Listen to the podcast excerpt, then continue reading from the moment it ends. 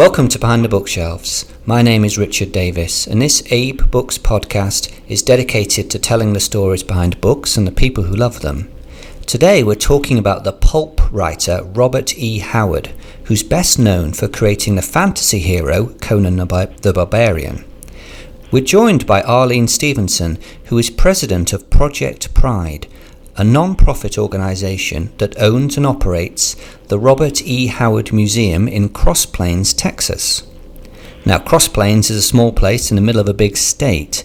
Howard lived in the town from the age of 13 until his tragic death at 30 in 1936 when he committed suicide.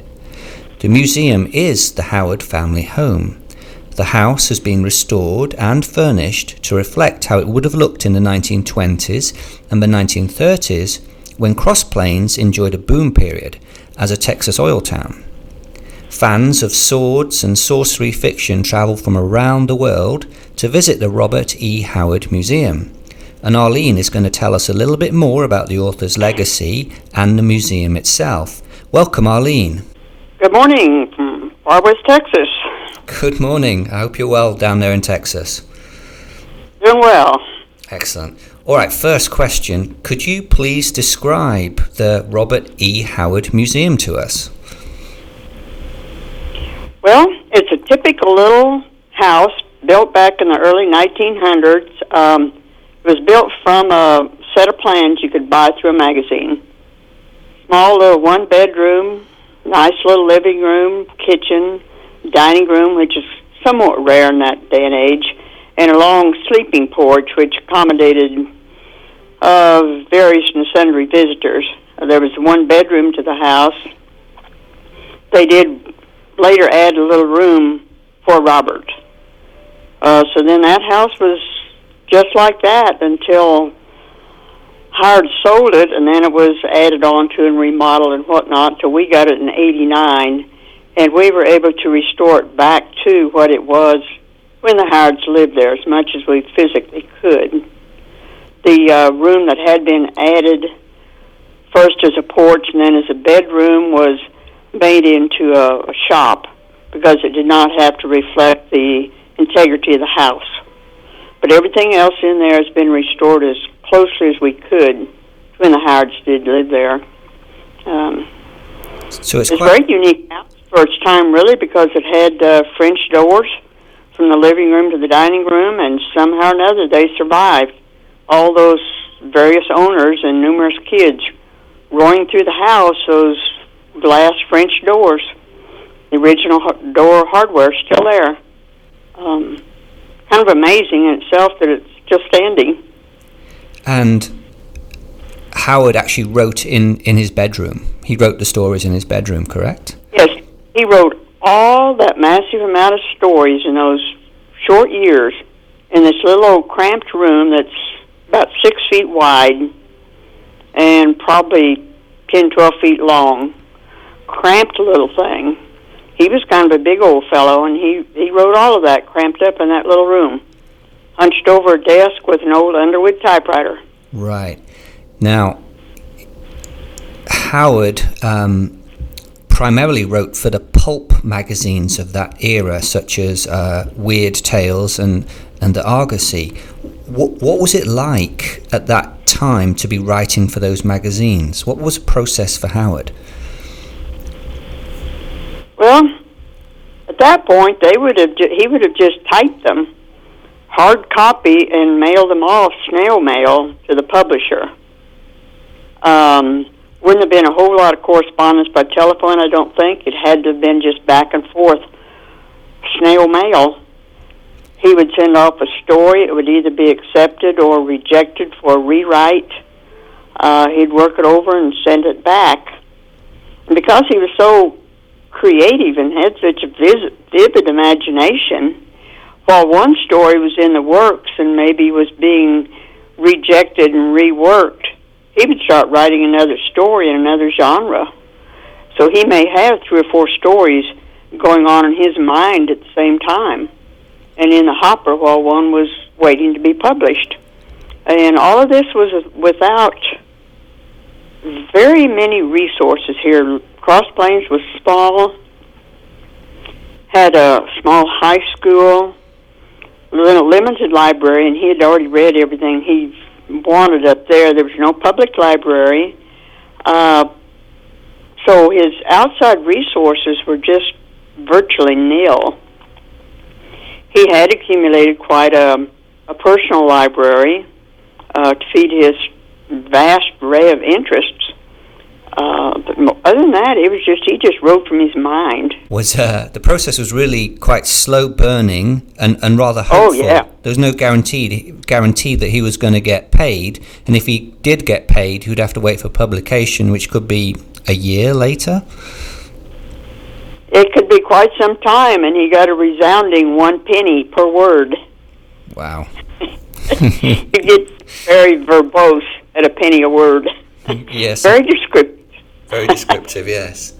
Um, so he he worked hard, but really, is it fair to say that he's more famous now than he was in the twenties and the uh, early nineteen thirties? Oh, I th- think so. Yes, because you know the pulp magazines had a limited uh, audience, really and truly. He never was published as a hardback writer during his lifetime. There was one little story book that came out, published in England just a couple years after he died, that had been in the hopper. And that came about because a publisher in England wanted to publish a book. His agent said he doesn't write books, he writes short stories. Well, they finally came to an agreement that Howard would take several of his short stories featuring this kind of bumbling mountain man, Pecos Bill type guy named Breckenridge Elkins. That he would take a lot of those stories and just string them together and make a book out of them. Well, that book came out, known as A Gent from Bear Creek. It came out, I think, in 1938, a couple years after his death. Came out in England, just as England was starting paper drives for munitions to, you know, fund World War II. Well, here's this obscure little book by some unknown in America. Well, it didn't last very long. To this day, they have found 18 first editions of that one book.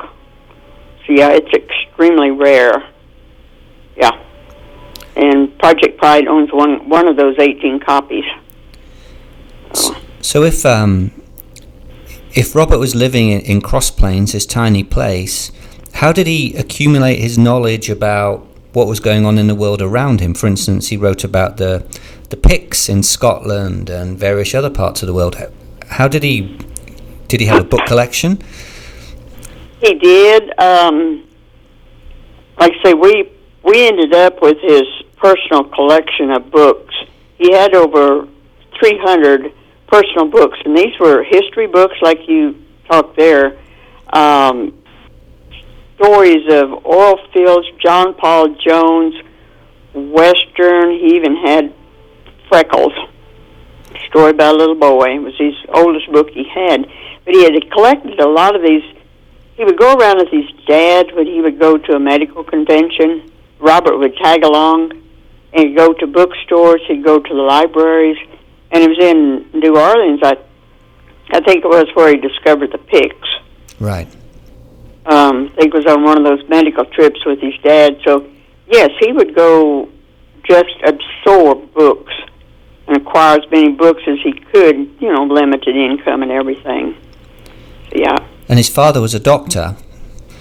His father was a country doctor, typical country doctor, made house calls in a horse and buggy, then later in a Model T. Mm-hmm. Right. But his father was a very avid reader also. And his father read everything, a lot of theology and philosophy, history, you know, and his mother was really into poetry. You know, this kid grew up in a world of words.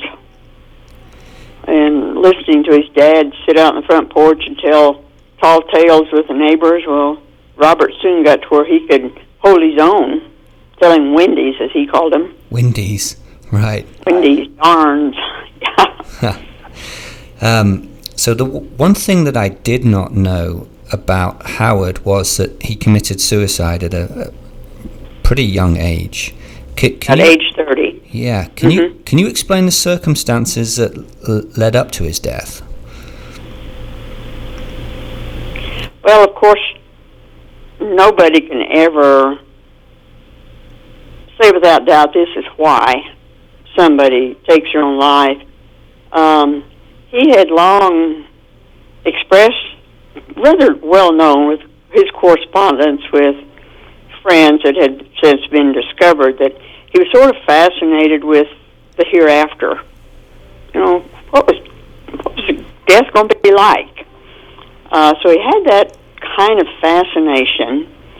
Uh, the 1930s was very hard time economically around the country. Uh, a lot of people were really committing suicide, really and truly around. Uh, he was not getting paid. His books or his stories were being accepted, uh, but the money was not coming in, so that was stressful in itself.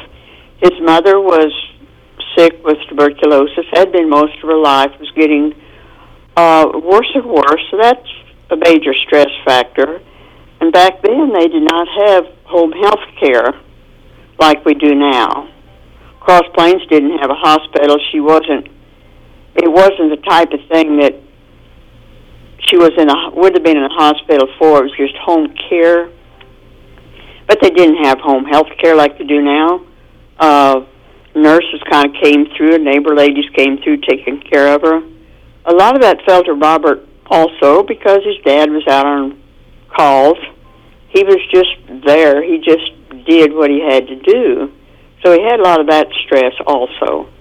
So there was just a lot caving in on the young man. He wasn't able to write like he should because of all these factors. Um, his mother had dropped into coma. They said that she would never recover.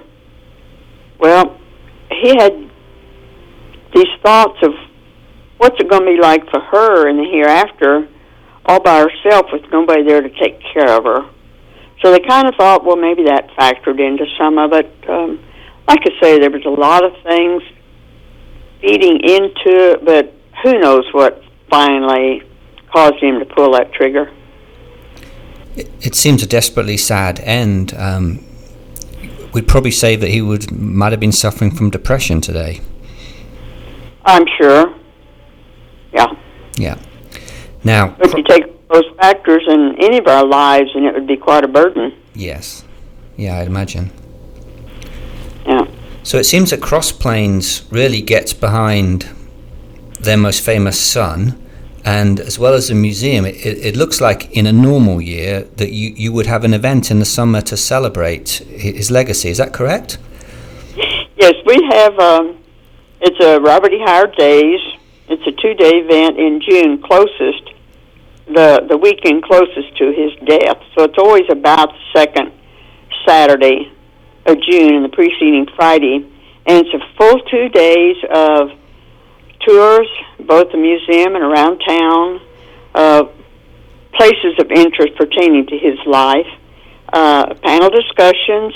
They have a symposium of new papers being presented. They have an awards ceremony recognizing uh, contributions the past year through a variety of media. Um, they have a silent auction to ben- benefit the museum, and it's all Howard related items. Um, probably the neatest part of that whole weekend, and this will have probably 125 people from, you know, out beyond right here. A lot of these are, like I say, 25 states or so, and three or four or five different countries. But the last night of that, they will gather on the front porch of that house at sunset, and they will recite his best known poem, Cimmeria, in every language that's represented there that weekend.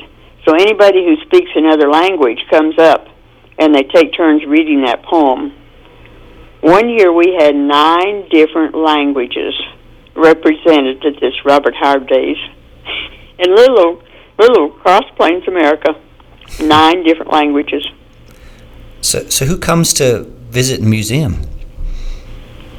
Um, they're more typically just people from oh these 125 to 150 throughout the year, more predominantly from the states, and they're people who have a special interest in Robert Howard. Our museum is not one that attracts the general public. It's not a like a natural history museum. It's much more focused on one person. So you about have to be really interested in Robert Howard to even know about the museum or even be interested. But the people that we get are the ones who just have read Robert Howard all their life. And they read, you know, a lot of them come in reading Conan as young teenagers through the Conan comic books. And then they start to discover some of his other writings, and they just gradually grow into being a real fan of everything that Howard wrote. They are the ones that want to come see the museum. So it's not something that people will just see them, oh, there's a museum down the road, let's stop. Well, number one, we're open by appointment only, so they do have to call ahead to make an appointment, but uh, so it doesn't it's not a great big draw because it's a very limited interest area. Right. Now, as you mentioned, um, Howard is, is best remembered for Conan, but he wrote across many genres westerns, adventure, poetry, even. Um, but why do you think his Conan stories are, are so popular with people? Um, that's one of the first questions we typically ask our visitors is, "What turns you on to Howard? You know, what what brings you here today? How did you get interested in reading Robert Howard?" And vast majority of them will say, "I started reading the Conan comic books as a teenager and grew from there." Okay, so what kept you going into this? What what was it about Conan that kept you going? And well, it kind of boils down to kind of like Conan was a uh, kind of a man's man. You know, he was independent. He was strong physically and mentally. He was cunning. You know, he lived on the side of right and justice, and it was just something that I think people can identify with in a positive way. We've had people coming through, even a young lady one time said, uh, "You know, I was I was always being bullied. I just couldn't seem to stand up for myself. And finally, I read read a Conan comic book, and I thought that's pretty cool. I read some more, and thought, hmm, you know, he didn't take no lip from nobody. nobody bullied Conan. Nobody has to bully me. I'm going to stand up for myself." And she said, "I was not bullied from that day forth." I thought, well, okay, there's a good reason for reading Conan. Indeed. Um, so Howard Howard was a big guy, and, and he liked to box as well. Was that correct? Yes. Yeah, he was he was quite big. Yeah. He was a well built guy. They he did like to box. He um, held his own boxing. He liked to listen to boxing over the radio. And there was one radio here in town at the time and Robert was instrumental in getting that radio here because he and another group of young men had gone downtown to the tallest building in town, set up an antenna, ran the wires all the way down the block, across the tops of two or three other buildings, down to a drugstore at the other end of the block, and they set up a receiving station in there. So if you want to listen to the radio, you went to the drugstore when it was open he sat around, probably around the fire in the back of the drugstore, listening to the radio. Well, that's where he would listen to the news and boxing. So he got to be quite a, an avid boxer. They would uh, go down the the ice house here where they chemically made the ice that they took out and delivered. But back where they chemically made them was this nice, cool environment where the guys could go back there and drink a cold beer and box back in that area, and that's where he kind of came into his own as a boxer, and that's what what drove his boxing stories. Right. Uh, Cross Plains is a really small place, correct? Yes, uh, we're less than a thousand now. So Howard must have been quite the like maybe even considered an oddball figure back in the 1920s when he was trying to make his name. Think that's an apt description. I think he was a nerd before nerds had been invented. He knew early on he wanted to be a writer. That's all he wanted to be. He was not really into athletics. He was sort of into his own imagination. Uh, he wasn't, as we said, into sweat. He wanted to, he just wanted to write and create. He knew from early on that's what he wanted to do. Well, that that was odd back then because this was a rough and tough tumble town. You know, the oil field people. The um, high school age boys were into, you know, football. They were the rough and tumble bunch. Well, Howard did not fit into that at all. So yeah, he was somewhat the oddball. He was a very creative type who he, he had to verbalize what he was creating in his mind. So it's not uncommon for him to go down the street boxing. He was acting out the boxing movements, you know, the swings and the uppercuts and the dances and side steps as he was going down the street. Well, obviously they thought he was crazy. Right. But that's what then he put into his stories that made them so authentic and real. now, aside from his writing, he was also a great letter writer, and, and he corresponded with all sorts of people, including H.P. Lovecraft. Yes. Mm-hmm. And you know what surprises me? Yeah, there, yes, they they wrote extensive letters back and forth. He and Lovecraft would write letters six, seven, eight, ten pages long. But what surprised me is the fact that those letters have survived all these years. You know, they kept a letter. I put it off in a trunk and answered it and then never did throw it away, and those letters just accumulated. Well, when the Robert Howard Foundation was formed, uh, oh, mid 90s, I guess, maybe, um, their goal was to publish everything that Howard had written. Well, all this correspondence started surfacing through uh, a lot of efforts of Glenn Lord. They started finding all this correspondence of letters. Letters of Robert's back and forth to Lovecraft, and even found some of Dr. Howard's letters. And those found their ways into books of just correspondence. And it just it's amazing that those letters themselves survived. So, what objects that belong to Howard do you actually have in the museum? Do you have any of the correspondence?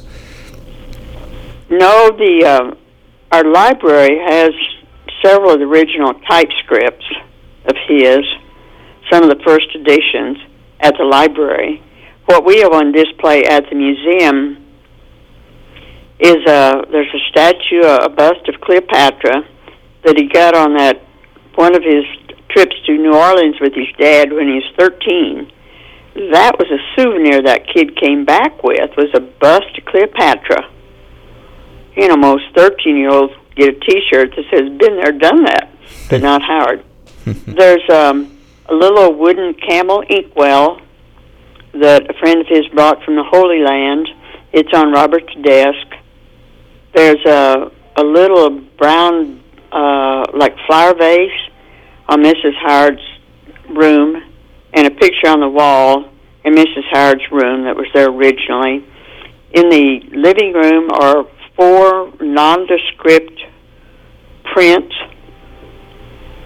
uh, pictures that were hanging there when the Howards lived there. Somehow those things have all survived and came back to us. So those items are the originals. Um, we do have a postcard from H.P. Lovecraft that he wrote to Howard uh, when he was in Canada uh, Ottawa, I think it was. Right. A postcard that Lovecraft sent to Howard that was given to us a number of years ago, and we have on display there. hmm We do have um, a lot of about eighty some of Howard's own books. Not that he wrote, but he his own storybooks and uh, books that he referenced. Like I said, he he had a lot of history books, um, Tarzan, John Paul Jones, just books that he personally had collected. We had those in our in the museum there. They've got his DNA all over them. Got some of Dr. Howard's own books with his DNA on them. But the rest of the museum is just period pieces that have been donated, you know, local people. So I, I guess people just come to the museum to to see where Howard lived and worked. That's that's it primarily. Yes. hmm We do uh, promote it to our schools. Uh, bring the s- school kids out as a, a resource what life was like in the 1920s and 30s. You know, here's what your great grandparents' house may have looked like. So they come out and view it from that standpoint. Uh, but other than that, it's just a restored home that appeals to hard readers. It sounds like an ideal place for sounds like an ideal place for someone who loves Howard and loves reading. Yeah. We are on the National Register of Historic Homes. We got on that shortly after we had it all renovated. Uh, just recently, we've been we're going to be receiving a historic marker from the state of Texas. Uh, we'll be receiving that marker. So those we do have those two designations, Right. national designations for the the museum for what it is. Mm-hmm.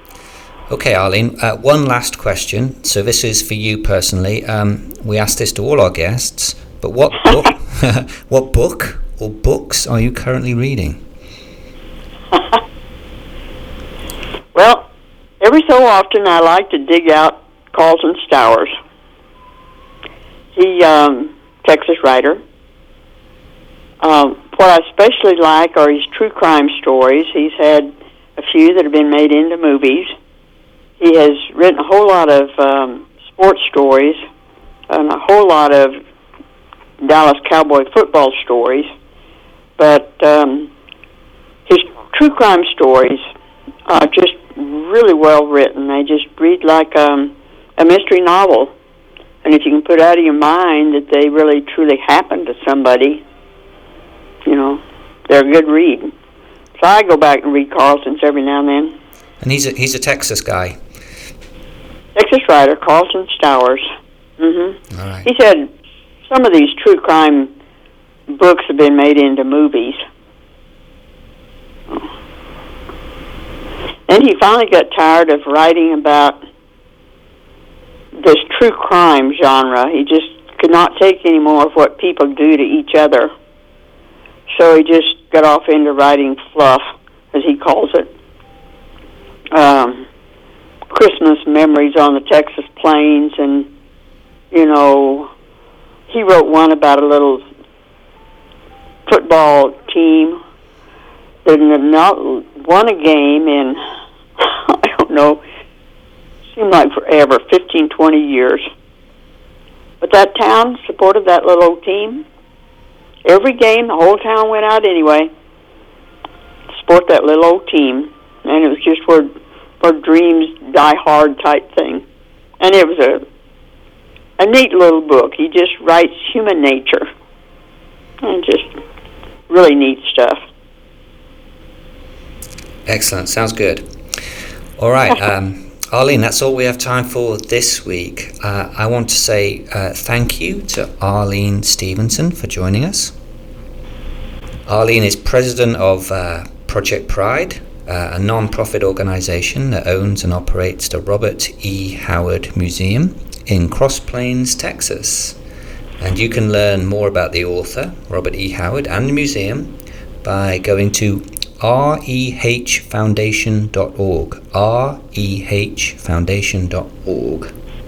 Um, thank you, Arlene. Thank you. It's been nice visiting with you. It's been lovely talking to you. Hope you enjoyed the show, and we'll see you all again soon.